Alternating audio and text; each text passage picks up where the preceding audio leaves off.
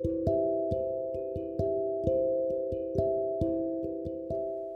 んばんは。屋根裏部屋から送るアートセラピー。このラジオではアトリエスワローの美術教師スワローが生活の中で生きるアートの考え方についてお送りします。今日は絵は自分の扱い方と同じというお話をします。私はあの突然なんですがなんでアートセラピーをやっているかというとですね自分の生活を豊かにしてなりたい自分と出会うということを目的に行っています。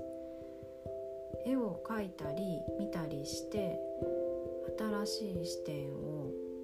自分に取り入れて視野が広がると自分の内側の感覚や気持ちにあの素直になって気持ちが新たに湧いてきたり、うん、普段の気持ちがもうちょっと研ぎ澄まされたりして日常のこの見ている幅が増えるので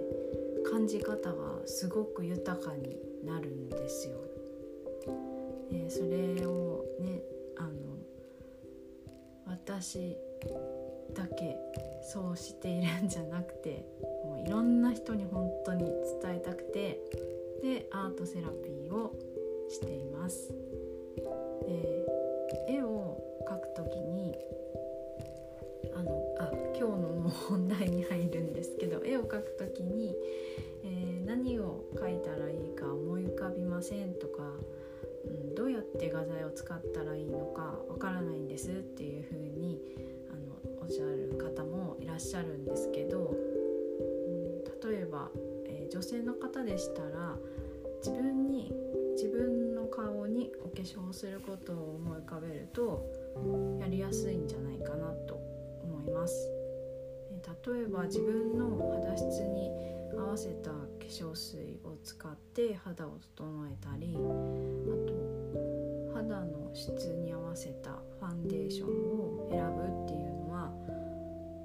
紙の種類を選んだり絵の具の濃さあと溶け方の組み合わせを選ぶのと本当同じなんですよ。でどんな表現が自分らしいのかわからないっていう時も分かってから書くことってほとんどないと思うんですよね。あの手を動かしながら分かるっていう方が自然なんじゃないかなと私は思っていて。で例えば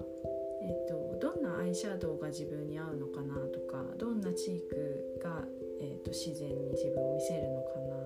でそれをどんな筆の、うんと、筆やスポンジの大きさを使ってでどのくらいの範囲でのせると自分の顔が魅力的に見えるのかなとか、そういうのってお化粧しながら手を動かして考えて、まあ、一番ベストな自分の見せ方っていうのをそれぞれの方がこういつも成し得ていく過程だと思うんですけどあの絵も本当に一緒であの最初からというわけではなくてこうやりながらっていうのがすごく大事です。で真っ白な紙、まあ、自分の肌と扱うのと同じような気持ちで描くといいんじゃないでしょうか。えっと選びたい色、うん、モチーフがあったとしてもいいんですよ全然選びたい色から始めたって最後そこにたどり着けるしで好きな形っていうのも本当本人にしかわからない好む形とかがそれぞれあるんですよね。それが絵を描く中で出てくるっていうのが一番あの視覚を通して自分を掘り始めている様子なんだと思うんです。うん、なのでそう自分のね顔にお化粧するのと同じぐらいのこう感覚で向き合った方が絵の中に自分らしさっていうのが現れるんだと思います。あと顔と同じぐらい自分の絵をこう大切にするっていうのもあのあの、うん、自分の魅力に気づく、えー、最短とは言いませんけど、はい、気づくのが早いんだと思います。そう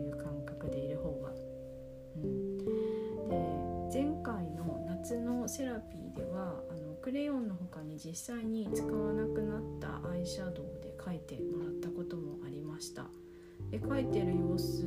をあのオンラインなんですけどあのこちらから見てるとやっぱり上手ですよねアイシャドウ普段使ってる自分で使ってるものだったので塗り方とかも手慣れているし扱い方もあ多分この人この色好きなんだろう伝わってきました。はい、え今日は絵は自分の扱い方と同じというお話をしました。えー、アトリエスワローでは今週の10月20日水曜日、えー、夜8時より公式 LINE でアートセラピーの募集を行います